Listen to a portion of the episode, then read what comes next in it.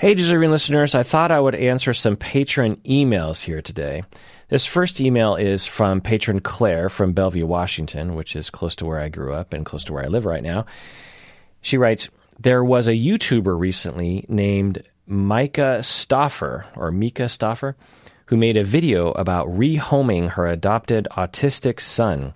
Can you talk about this or the rehoming of adopted children in general and the effect it has on the child? End of email. So I, have been getting a lot of emails about this uh, story. It's blowing up on the internet right now. Myka Stauffer, I'm guessing it's pronounced. So if you don't know, this is what I've heard. And I haven't looked into it because I suspect I won't find anything that will tell me exactly what happened. And also, I don't really want to become one of those YouTubers who gets involved in these internet storms. Um, so, this is what I've heard from people. And a lot of this could be wrong, so take everything with a grain of salt. If you're here because you want to hear a definitive account of what happened, uh, go somewhere else. Uh, this is not the place. So, people have been emailing me, and I was interviewed on another podcast to talk about these things, and they told me about what happened. And essentially, there's a YouTuber and it's a family. And the YouTuber is, or the YouTube channel is led by this woman who has a lot of videos on parenting and how to live your best life, how to clean your house, how to eat well, how to exercise well, how to love your kids, how to, you know, all these kinds of things. You know, there, if you're unaware of this sort of thing, there's a fair amount of YouTubers that do this sort of thing. So apparently, she had a fair amount of popularity on YouTube. I don't think she was gigantic, but I think she probably made her living from the YouTube videos, or at least part part of her living. I don't know. And from what I understand, she adopted a child from China a number of years ago or some time ago. And she involves her children in her videos, lots of monetized videos, videos with ads uh, about her children, her biological children, and the adopted child. And then at some point, the there was an announcement made on the YouTube channel that they had quote unquote rehomed the child, which I have to say, as someone who has worked with a lot of adoptive families, I've never heard that term before. Maybe that's a new term that people are using, but so essentially, they adopted a child for a while. It didn't work out, and they uh, gave the child back or put the child into foster care. I'm not really quite sure. And they made some videos explaining what had happened and according to this podcast I was interviewed on, they said that she appeared to be fake crying.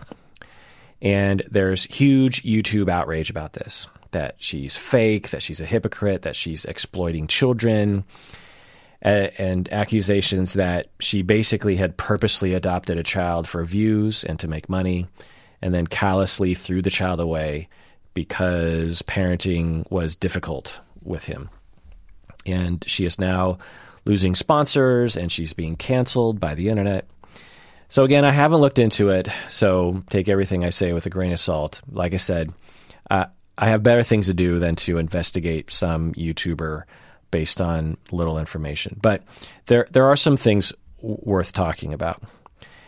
The first thing I'll say, just because I'm going to go into some nuance here, is yeah, she could be a terrible, awful, psychopathic, evil human being? I have no idea. She could be a callous, selfish, fake exploiter of other people. She might be that, or, you know, on that spectrum. She could be, based on the details we have. You know, it's a possibility. But from what I've heard, I don't think anyone knows enough about her to know one way or the other. As far as I can tell, I see two possibilities. One is that she's an evil, awful human being who exploits children and then abandons them. But the second possibility, and again, I have no idea, is that, but I, from the information available to me, I could see pot being possible, is that she's a good person, but a naive person who adopted a child with good intentions, but things didn't work out, and it led to quote unquote rehoming. And let me explain. So, unless you work in adoption like I have, or you have adopted a child with behavioral problems, this situation might sound very strange to you, where you're like, wait, what? You adopt a child from China and then you rehome them? I mean, what is wrong with you? Okay. So I have worked, there, there was a time in my career, early in my career, maybe the first five years, 10 years, where a good portion, probably, you know, 5%, maybe a little less, but that was a lot of clients that dealt with this very issue where a family had adopted a child and the child had significant behavior problems and the adoptive parents were wanting to put the child into foster care.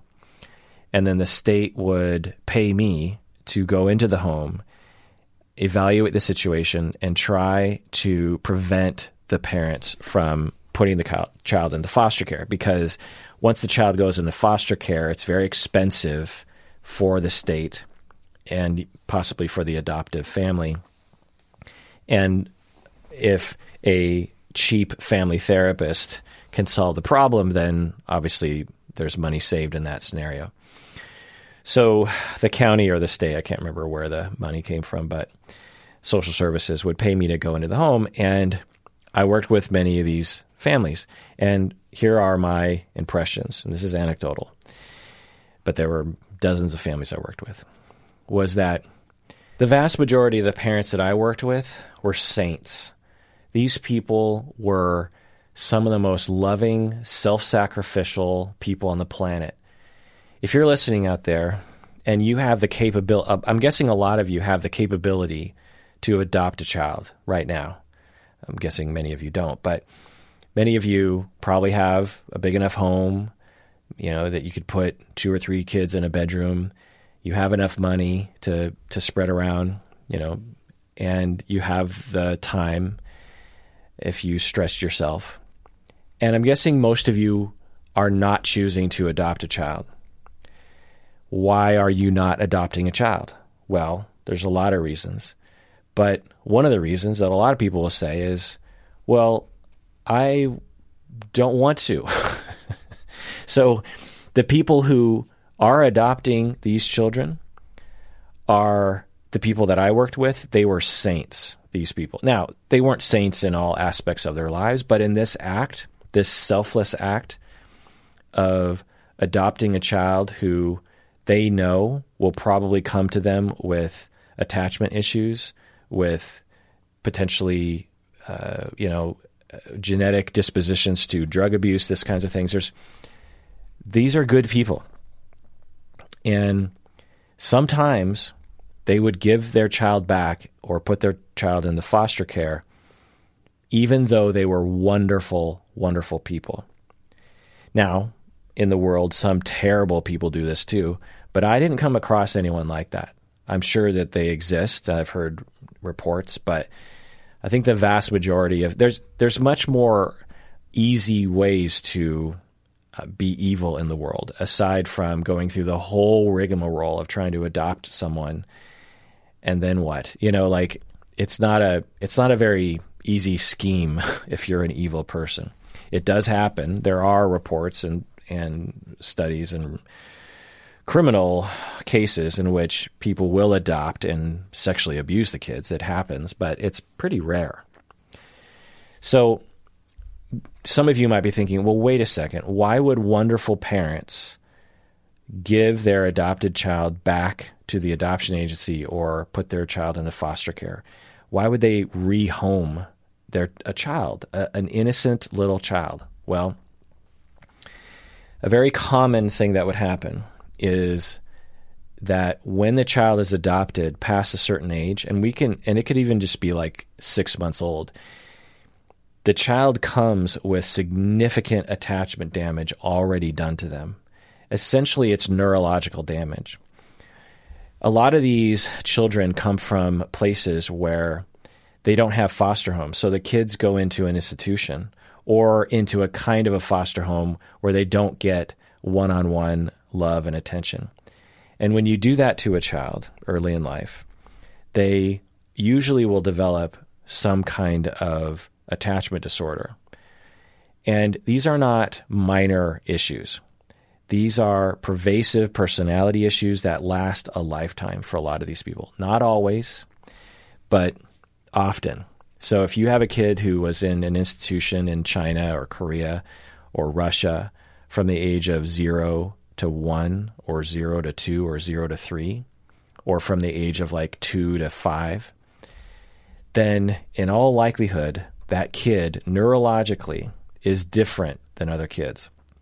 Now, I heard that the Mika Stauffer kid had also some kind of brain damage of some sort, but um, I couldn't get a straight story on that. I'm, I'm guessing if I looked into it, I would know. But that is potentially part of the story as well. But anyway, now you might be saying, well, what's the big deal about attachment issues? Well, let me tell you.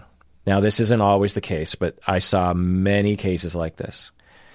I usually was called in when the kid uh, became a teenager because that's usually when the the behavioral uh, shit would hit the fan, if you will. And the kid would be essentially acting psychopathic, complete lack of remorse, exploitation of others, stealing from everyone in the family, staying out all night, lots of drug abuse, gang activity, violence, threats, uh, lying to CPS that you were sexually abused, this kind of thing. This would happen. And I would work with these families for months, even years. I worked with one family for over a decade. And so I got to know these kinds of conditions and their behaviors. Pathological lying is another thing. So now it's not their fault the child is doing this because of attachment, potential neurological damage that developmental damage that happens when you neglect a child significantly when they're young. Now, I want to check in. I'm not saying that Mika Stauffer or Myka Stauffer's kid was this way because I didn't look into it, and frankly, I don't care to. But uh, I will use this story as a jumping off point to educate people about what's happening. Now, I will say that if you are thinking about adopting and now you're thinking second you're you know you're having second thoughts about it because of what I'm saying, I will tell you that if you involve a specialist and a team of people, you can absolutely adopt a child with these significant issues and succeed and help help that child. Because that's the thing, ironically, the children with the most attachment injury are they they need the most help with attachment security. They need a secure home more than any other child on the planet. But their behavior is such that it makes it really hard to place them and really hard to keep them in one spot. So it's it's a tragedy. So you ask patron, what was your name again? Claire from Bellevue. Is the child going to be harmed? you know, is there a damage that can happen? Absolutely, probably. I mean, I don't know. It's it's dependent on a lot of factors, but when you have a child that has attachment issues already, they're told you found a home and you're going to live there the rest of your life, and then you're uh, rejected.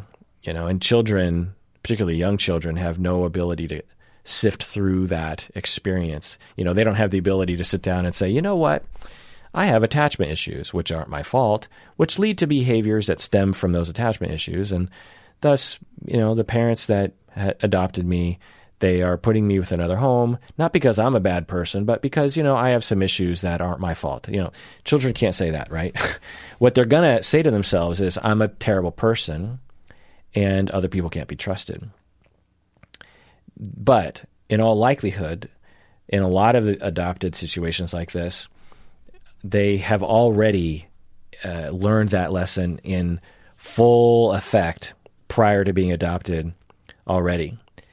So the damage of moving the child into foster care could be minuscule compared to the massive amount of damage the child had already experienced. Because remember that most of our personality development and our attachment security development occurs in the first few years of life. So it's a tragedy, and that's all that there is to it.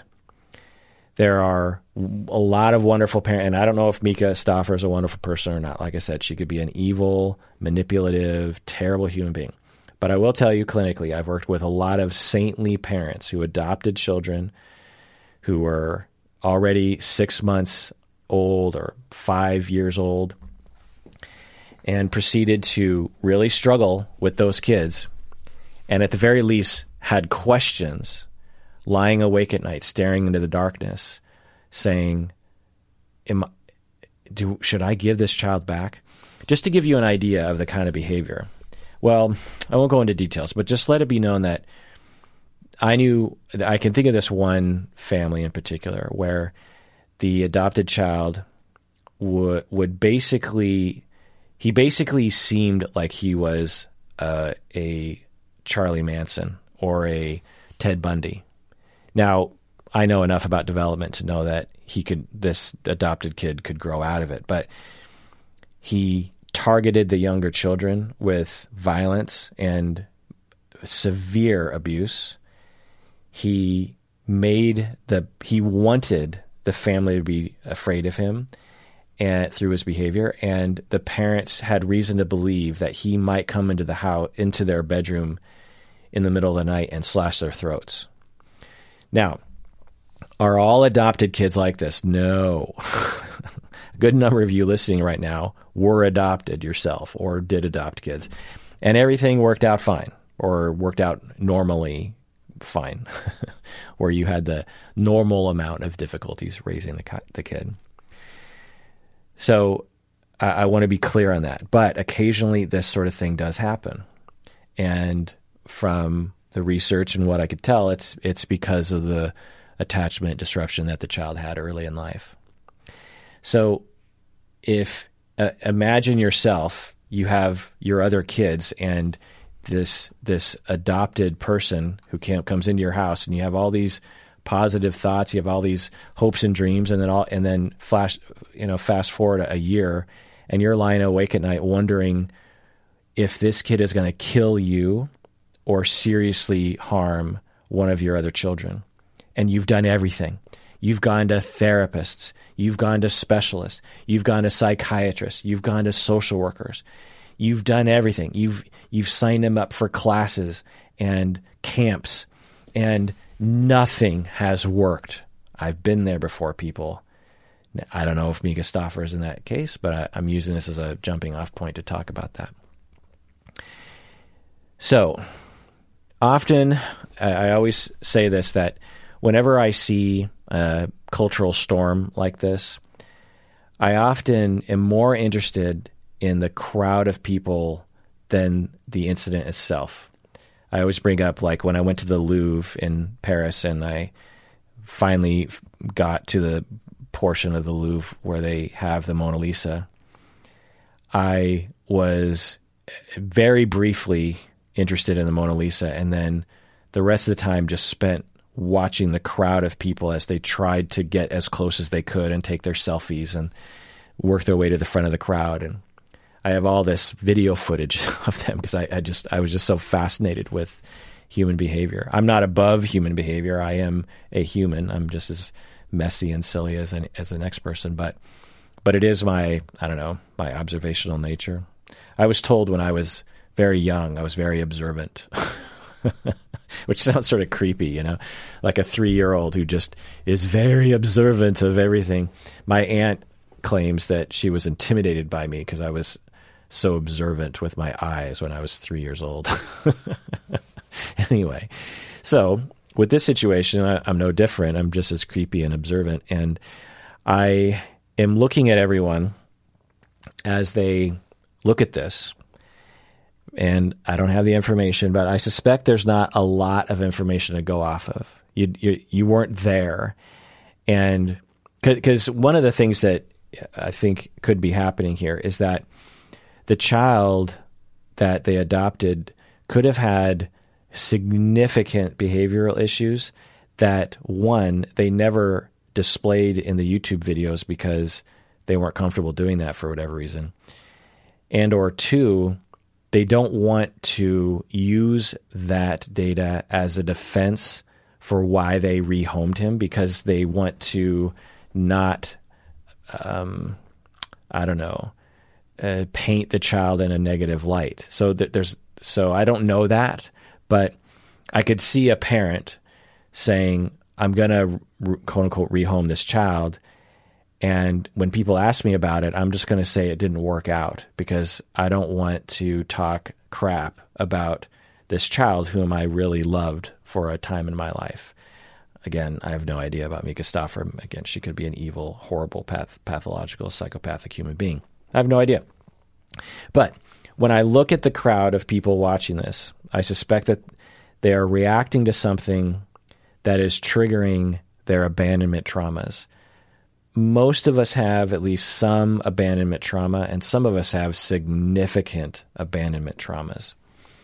And a lot of us have grief about that. A lot of us have traumas about that.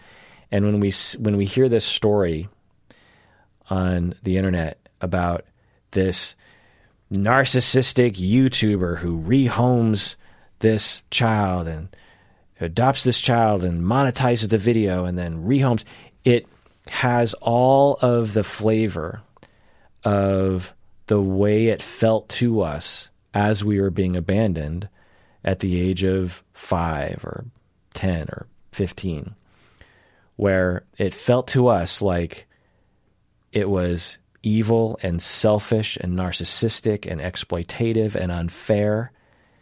And this innocent child that's being harmed. And it, that's how it was for us.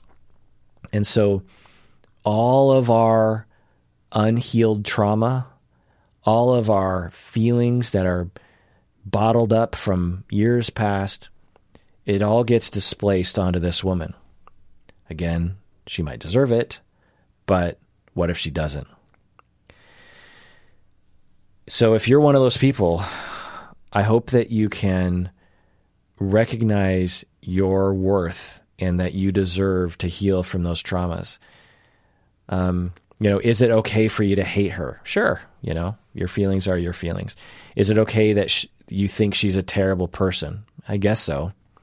But again, I wonder what's triggering you. Uh, I would hope that if you do have abandonment traumas, that you do get the help you deserve for that, meaning therapy or secure attachments in your life. The other topic that is relevant here is using children in YouTube videos. Now, there are laws because we've had television and we had to have laws to protect children from being exploited on television. Because the issue is how can a autistic young child consent to being monetized on someone's YouTube channel? Well, they can't. Even if they did consent, we would say, well, they're not old enough to know what they're talking about, right? So it does bring up a very interesting question. You know, I'm guessing that we will have laws in the future to address this practice. I'm guessing what it, what it will take is because reality TV is a similar issue.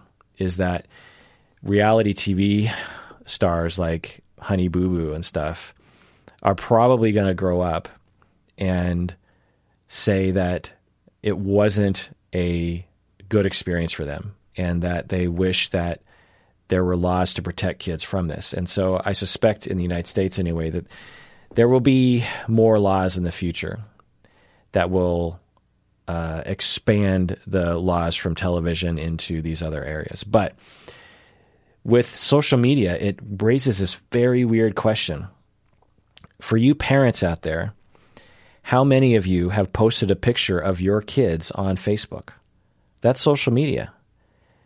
And uh, so are we saying that those sorts of things can't be monetized? Is that what we're saying? Like maybe you can't make money from posting? Well, what if you had a YouTube channel where you monetize some videos, but you didn't monetize the videos with your kids in it? So it, it raises this very weird thing because there there'd be a situation potentially where you have this law that says parents do not have the freedom to post pictures of their own children with, you know, just a selfie with their kids in it on any social media. Because where's the line between a you know Mika Stauffer and a parent who just wants to share on YouTube about their life. So I don't know the answer to that. Uh, I I I really wish that as a society we would look in a very sober way, um, and not in a way that is Twitter oriented, if you will. you know, Twitter arguments as opposed to ethicists and experts sitting down and debating this and thinking about what's best for children and how to balance that with human freedoms because we're not a police state and we value our freedom in this country and so we there are a lot of things to consider. And we need to research this. And perhaps most importantly, we need to educate parents on the implications. Did Mika Stauffer, Myka Stauffer, was she educated properly? Or did she give, was she given an opportunity be, to become educated about the implications of involving her children in a YouTube video like this? I don't know. I'm, I'm guessing not. In conclusion, I wish all of this energy on the internet, of which there's a lot, was put to solving the problem at hand. Millions of children are being abandoned as we speak. Millions of children need a home as we speak. Millions of children are being abused as we speak. And what are we doing about it? Are we just getting in a YouTube, Twitter outrage? Or are we actually going to put our energy towards solutions? So, what are those solutions? Well, I'm here to tell you some. You can donate to uh, adoption charities. Uh, I a good one that I found is Dave Thomas Foundation for Adoption. Gets high ratings, so you can donate money. You can become a foster home or an adoptive family yourself. And if you are one, thank you so much on behalf of society and the human race. You are a saint. You can vote for politicians who pay attention to child well being and fund child welfare programs, by the way, something that is often not talked about. How many politicians run on a platform of child well being? I don't know any. I'm sure they happen, but it's usually like gun laws and, you know, just what I believe to be not as consequential as child well being. I mean, Come on. So, you know, and it could be argued that if you fund child welfare programs, there would be less uh, personality issues that would result in people using guns for bad reasons to begin with. I hope, you know, I hope you know what I'm saying. You could also become someone in the helping profession, guardian ad litem, these sorts of things, and or becoming a therapist who helps families stay together as they go through this and so on. There are things that we can do. So if you're one of those people that's upset, obviously you're entitled to your feelings. And maybe you're right. Maybe this person is a fake, hypocritical, exploitative, horrific human being. I don't know. I, I, I don't really care because it's that's up to the whatever state they live in. Child Protective Services could get involved. It's not really for me, but what I will say is that I do plan on donating to the Dave Thomas Foundation for Adoption. Um, I am a therapist who does help people in situations like this, and I do plan on voting for politicians who pay attention to this. And again, if you can become a foster home, and while I'm on the foster home thing, there are pet foster homes as well.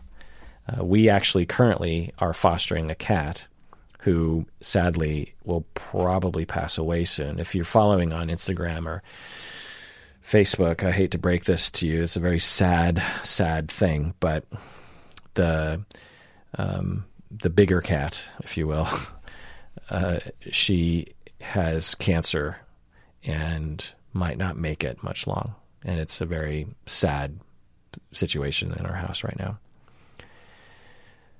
So, yeah. but you can become a foster home to animals as well. But obviously, to this topic at hand, becoming a foster home to human children is a wonderful, wonderful thing that you can do. Uh, if, if you're upset about this and you want to make a difference, there are things you can do besides targeting this woman with your cancellation efforts. Not that she shouldn't be canceled. Maybe she should be canceled. I don't know. Okay. Well, tell me what you think. Comment below. Take it easy on me. I'm doing my best here. And again, if you just want to point out details to me about what happened and about this woman, I, I don't care. I, am not interested in learning more details about her. I, I, I know that sounds harsh. I'm sorry, but um, it's there are. I've been podcasting for 12 years, and I've learned that I just don't really care to get involved in these kinds of internet storms. I I will say that very occasionally I will, only if I believe it can help people with what's happening with their lives as a jumping off point. Like the reaction videos. that That's how that all started was I was watching Love is Blind and I was like, man, these people suffer from a almost universal problem in couple communication, i.e., attachment threats and attachment reactivity. And I could use this videos to help people out there understand to use this as an example. And so I did that with Myka Stauffer is that, okay, let's use this as a jumping off point to educate people about the reality of adoption, the reality of attachment, the reality of um, what to do about it. I guess another thing I'll say now that I'm thinking about it is that attach it's not just a foreign issue, right? That kids being born into families that either one don't want the child or two can't parent the child is happening in your town right now. There are people who have significant traumas that result in significant drug addiction, which can contribute to a lack of family planning, which can result in unwanted uh, children being born into families that uh, cannot take care of them and they will be abused, abandoned, this sort of thing. So that's happening right in your own town. And that's another thing that you could do is to help raise awareness for people to get help for their addiction, but more importantly, the traumas that contribute to their drug addiction to begin with. To child wel- welfare programs that actually reach out to these families and actually helps them and doesn't do it in a way that makes them want to hide from the authorities. I used to work with families like this sometimes, and I'd go into the home and I'd and I would sit down with the parents and I'd say things like, "Look, I'm not here to. I'm I'm just a therapist. I." If I wanted to take your kids away, I wouldn't be able to, and I don't want to take your kids away. What I am here to do is to let's try to fix this problem. You know, what can I do to support your family? And in order for therapists to be able to do that, there has to be funds. And these programs are totally underfunded. And then these kids end up being abandoned and harmed eh, because of lack of support and lack of treatment. All those traumatized people, if if they had known about their traumas and gotten the treatment uh, well before you know they had the opportunity to dive into the downward spiral of addiction and lifestyle degradation. Uh, think of all the good we could be doing in the world to end the the need for adoption in for these sorts of situations. All right. Tough situation all around. So let's take a break and when we get back, let's continue reading patron emails.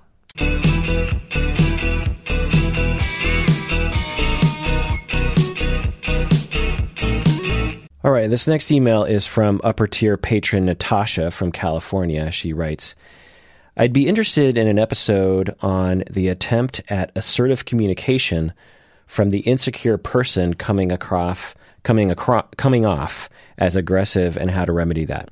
So, if I understand her question correctly, she's saying that uh, you know I want to be assertive, and I'm also insecure, and I, I'm socially anxious.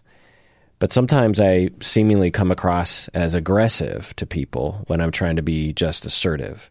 How do I remedy that? Well, the first thing I'll say is that there is sexism in the world, Natasha, as you know. And when a woman is being assertive, she's more likely, and research shows this, that she's going to be seen as aggressive as opposed to assertive.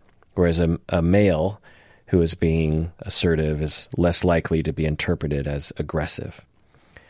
So women are at a disadvantage, just eh, perception from other people wise.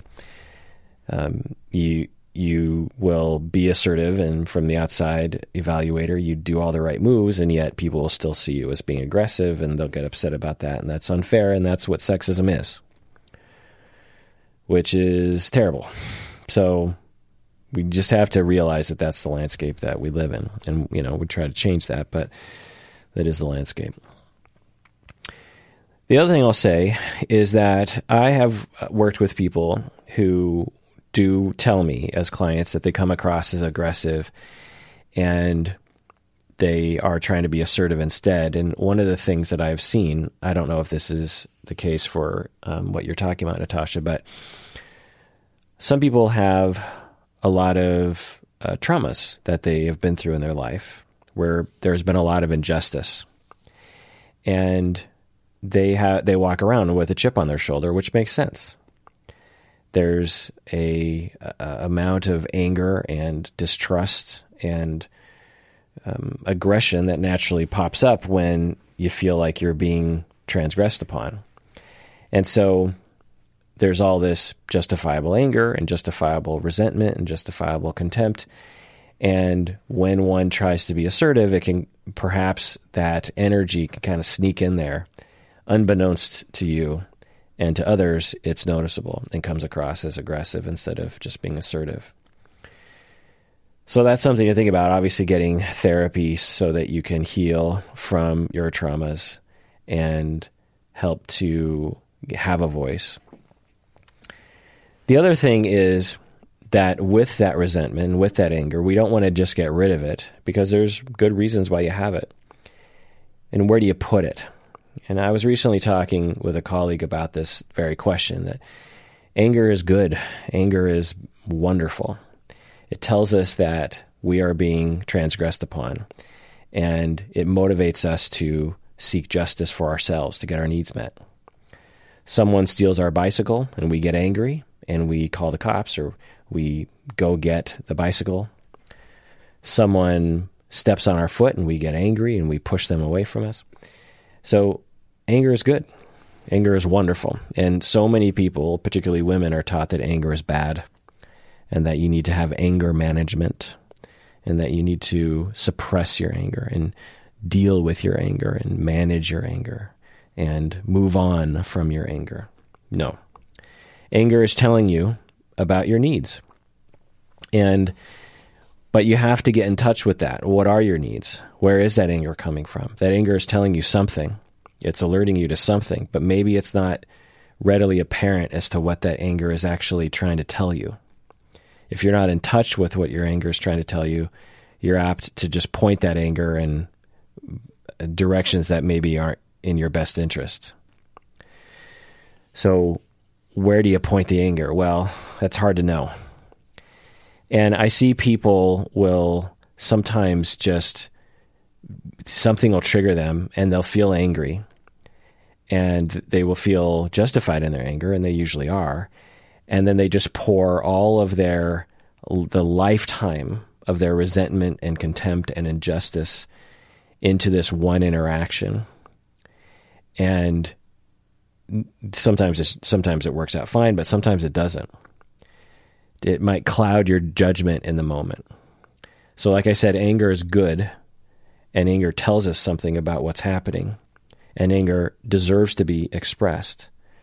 But just because one is angry at someone doesn't mean that that is the best venue to express your anger. You know, you, you want to choose your battles. You want to be strategic about your anger. You want to predict the future. In other words, as you're about to express your anger, you or your quote unquote assertiveness, you want to think, okay, what's the what's likely to happen from me doing this when I head down this path? I'll tell you a story. I used to live downtown Seattle, and I lived in a condo building, and I lived on the the bottom floor, so I had a door that went right out into uh, the street, and there was a uh, condo a couple floors up, and they would always smoke cigarettes and they would drink and they would flick their cigarette butts onto my they just they would just flick the garbage and cigarette butts or or vomit from drinking too much just right off of their balcony um, banister.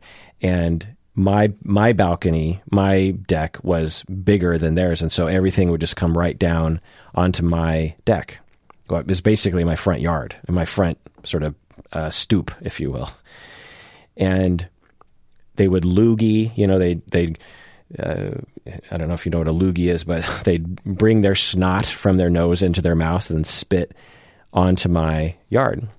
And this was my front door. Like I said, I would walk in and out of this door. And I was, and sometimes I'd be walking out and spit would come down from the sky. And I would tell them to stop doing that. There's, there's no reason why you need to spit over the railing. You can spit into a, you know, a cup or something, go to the go to the sink if you have to spit. And why are you spitting anyway? It's gross. And then you don't need to put litter over the railing. It's not, you know, it's just it's this notion that they had is just like if it goes over the railing, it just disappears. Because I'm guessing if they were walking up to me on, on a street, they wouldn't vomit on my head or they wouldn't throw cigarette butts into my face. They just have this uh, lack of intelligence that can't imagine that beyond the railing is another world and there are consequences. so I would have to tell them occasionally, like, stop doing that. And they wouldn't really stop. And so it really drove me crazy because to live in a, in a, in your own condo that you paid good money for and to pay hundreds of dollars for a condo association that's supposed to deal with stuff like this and to have calmly and nicely asked them to change their behavior, it would infuriate me. I would have parties at my house with my family, and I, my grandmother, she would have been, I don't know, 98 years old at the time. And she was coming over, and I was just terrified that they were going to spit a loogie on top of her head as she was walking in and out of my place. And it, it was it was a it was a whole epic thing that lasted many years, and I was very angry. But I thought about it often and said, okay, I want to just go up there and get in a fight with them, or I I don't know, I just want to I just want to retaliate because I've asked them so many times and they keep doing it, and they they're almost like laughing in my face about it. So what do I do? What's the strategy? I'm angry. I'm justified. There's an injustice here. I'm in the right. I've asked them nicely. There's no reason why they're doing this. But what do I do? What's the strategy? If I go upstairs and yell at them, that's one option. But that means that that might escalate them. I might do something that I'm in the wrong for if I punch them in the face or something. So, what's the strategy? I deserve justice. I deserve to express my anger, but I also have to be strategic because I'm not in a relationship with these people.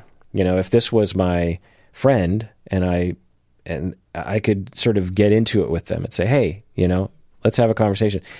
These people already hate me and think I'm some sort of anal retentive neighbor.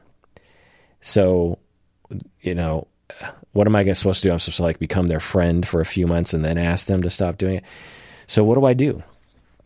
Well, I won't go into all the details, but I managed through political means, diplomatic means, to get them to stop. Essentially, long story short, there was a they were renting the condo from a landlord, and I made the condo association threaten the landlord with fines if if I found any more garbage on my porch. And I had to go on this months, months and months and months campaign of like documenting the garbage and the spit and everything. And eventually the landlord just forbade the people to go out on the deck. The landlord just said, you can't, you know, I'm going to lock the door.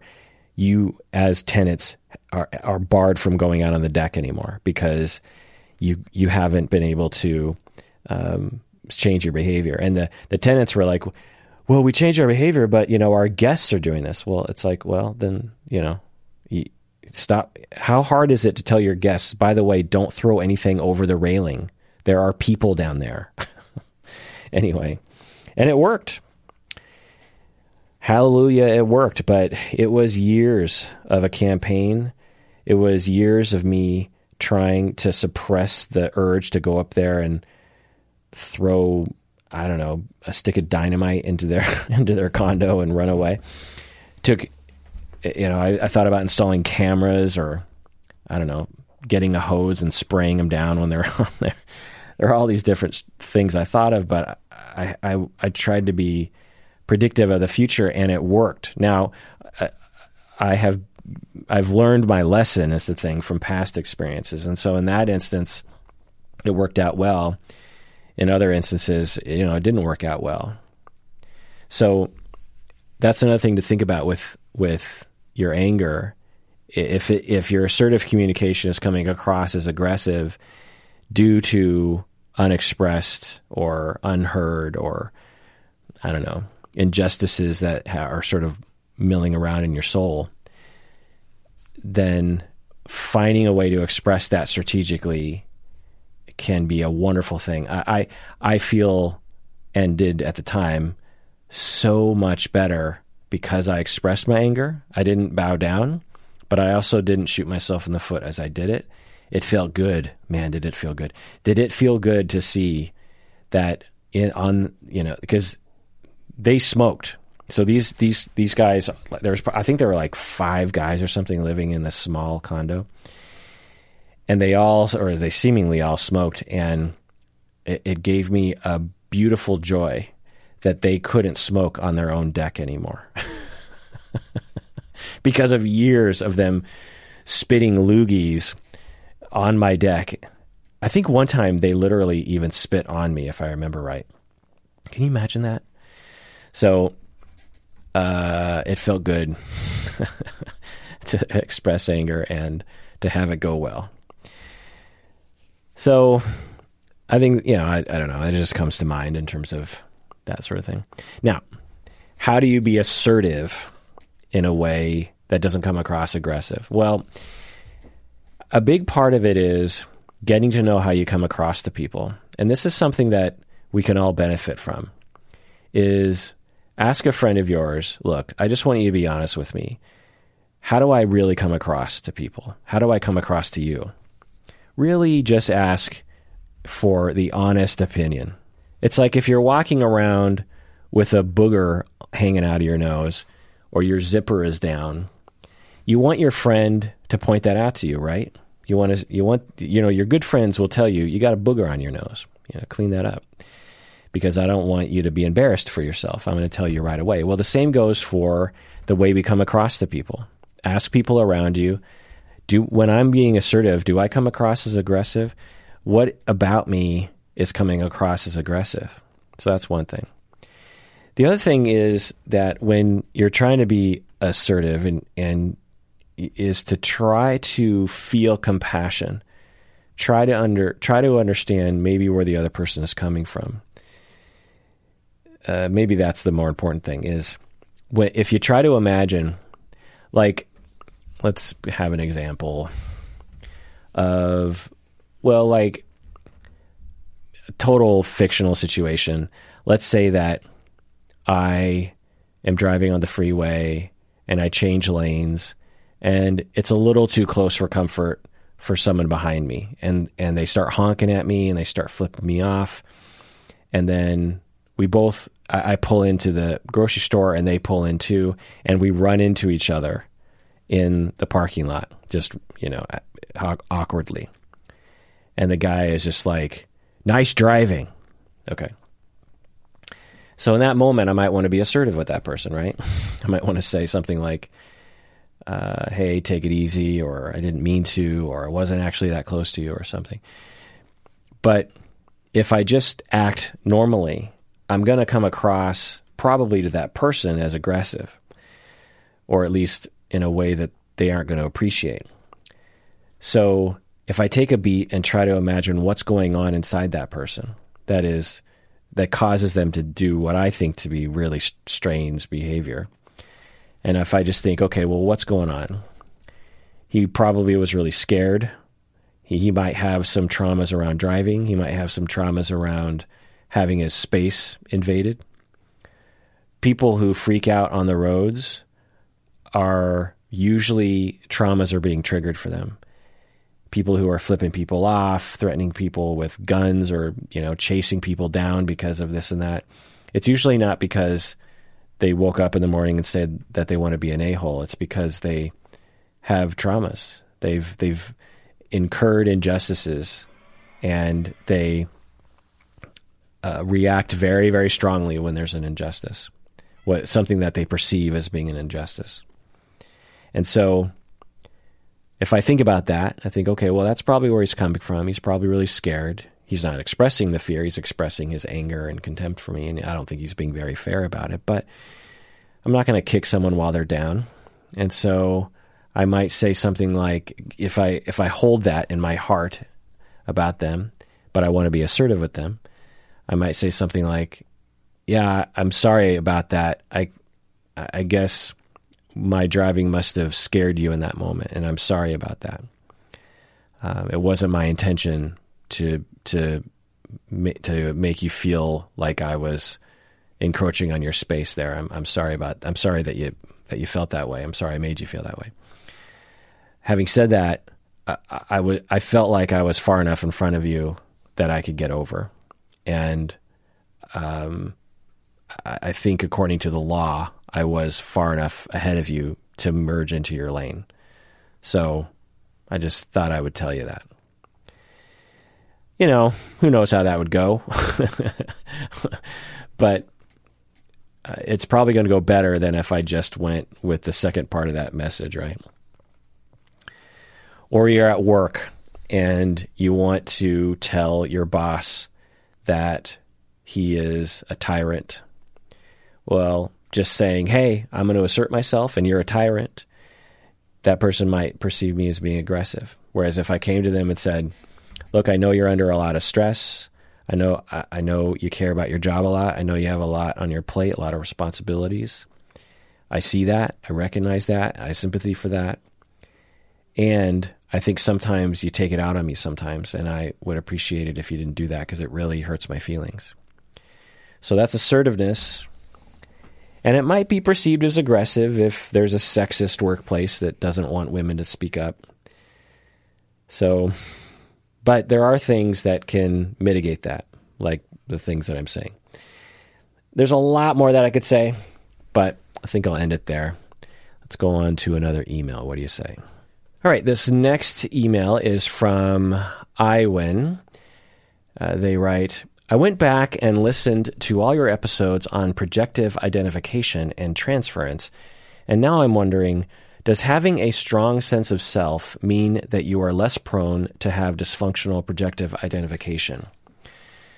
So, if you're new to the podcast and you don't know what projective identification is or even a strong sense of self, I would go back and listen to those episodes. You can go to our website and search for different keywords and you can find episodes. If you go to the episode list, and uh, sort of look at all the different titles. You can you can find all the episodes there. Anyway, so they they're writing. I went back. Uh, does having a strong sense of self mean that you are less prone to have dysfunctional projective identification?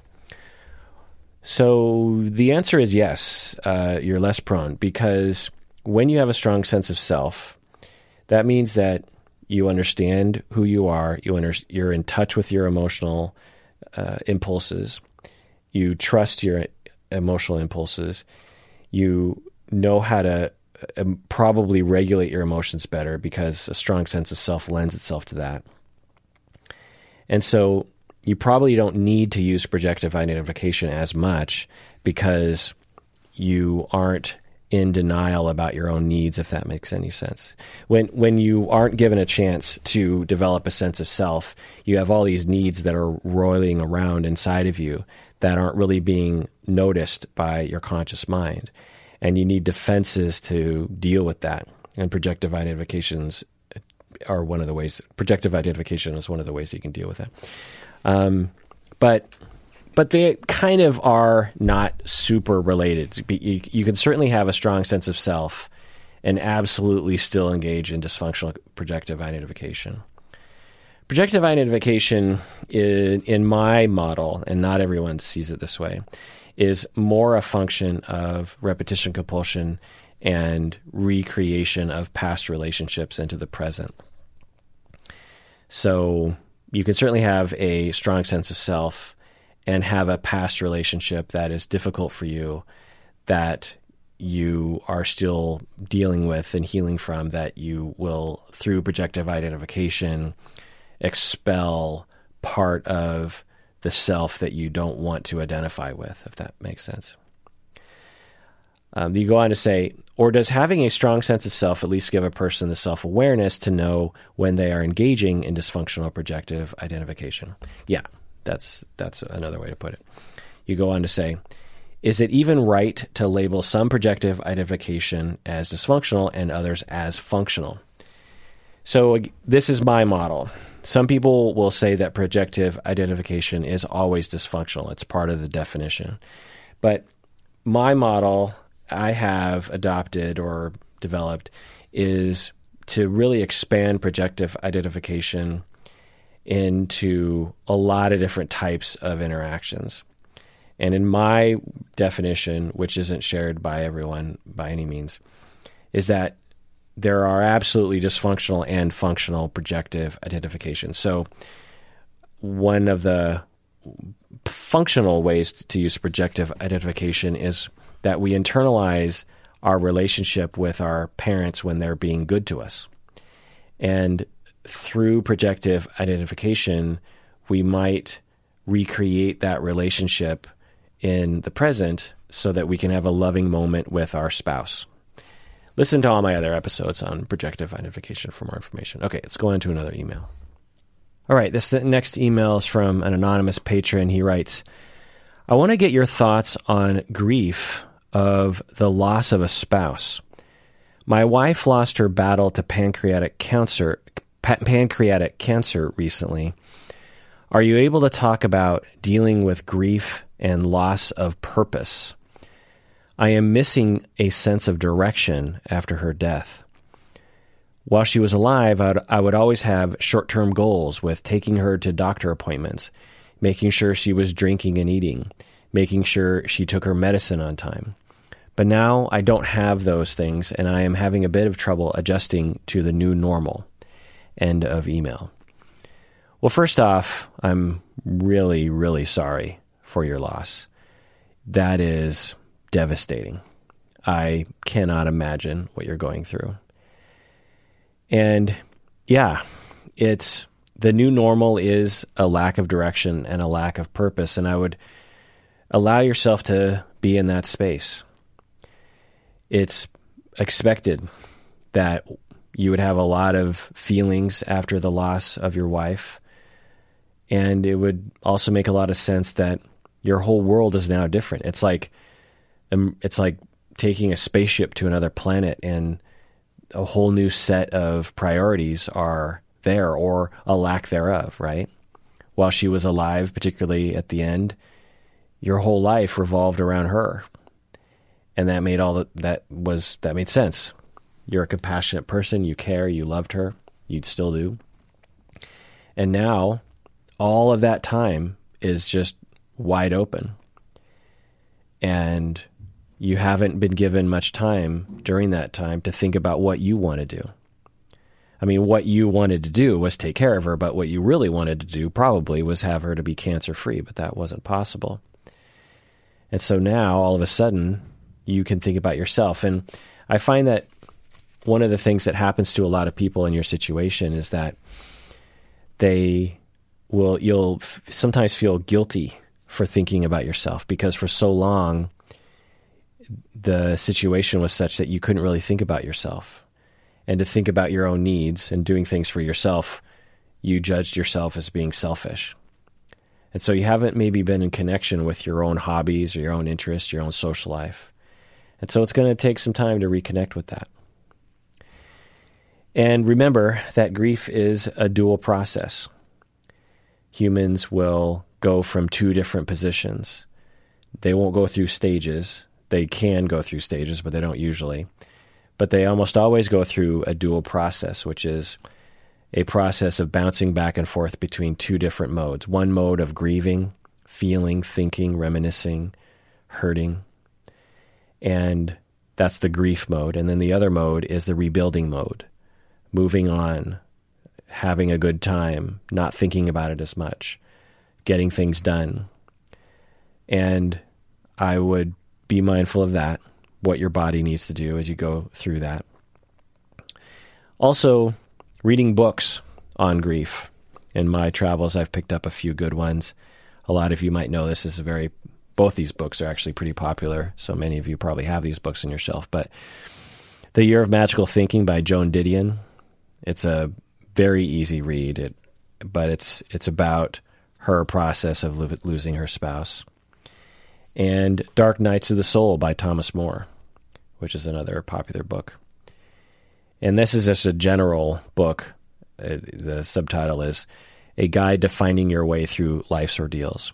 Again, that's The Year of Magical Thinking by Joan Didion and Dark Nights of the Soul by Thomas Moore. Both books you can just read a chapter at a time and feel like they get you.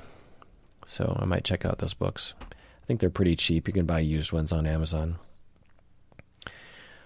Also, think of it as an opportunity for you to get in touch with the next chapter of your life. I'm guessing that your wife would have wanted you to do this, to think about yourself after sacrificing so much for your wife while she was sick. This is a grand new adventure for you. You get to define the next chapter of your life yourself. And how do you want it to look like? And like I said, I'm guessing she would want that for you. All right. Well, that does it for that episode of Psychology in Seattle. We talked about some some tough topics today. I hope that everyone out there is doing okay. And I'm doing okay. If uh, I know sometimes people worry that when I talk about tough subjects that I'm depressed or something. I'm not. I'm I'm doing good. Like my life. I have my family. I have my animals. I have my rainy days in Seattle that makes me feel cozy on the inside when I'm inside. I have my extended family. I have my little pleasures in life. um, I am afraid of what's going to happen with our society. I am disappointed, like I said. But I am optimistic. The long arch of justice, wait, the long arc of history bends towards justice. And we we just keep moving towards it. Three steps forward, one step back, sort of a thing. And we'll get there as a society. We've come so far in order to get there, we got to maybe do some stuff that's alarming. We might have to have some growing pains, so it's not without its strife. But I have faith in my fellow humans. Uh, I'm a bit of a history buff, and if it's one thing I can say is that in a lot of ways we have progressed as a society, even in my lifetime. And in a hundred years, in 300 years, they will look back to our time and see our time as defined by what we did to move the arc of history a little bit more towards justice, a little bit more towards what's right. We have a long way to go, and I'm sure in, in 300 years we'll still have a, a ways to go as well, but I have optimism. I have trust. I believe in us as a race, as a human race, as a country. I believe in us. I know not everyone does, but I do. And please take care of yourself because we all deserve that, don't we? Please take care of yourself.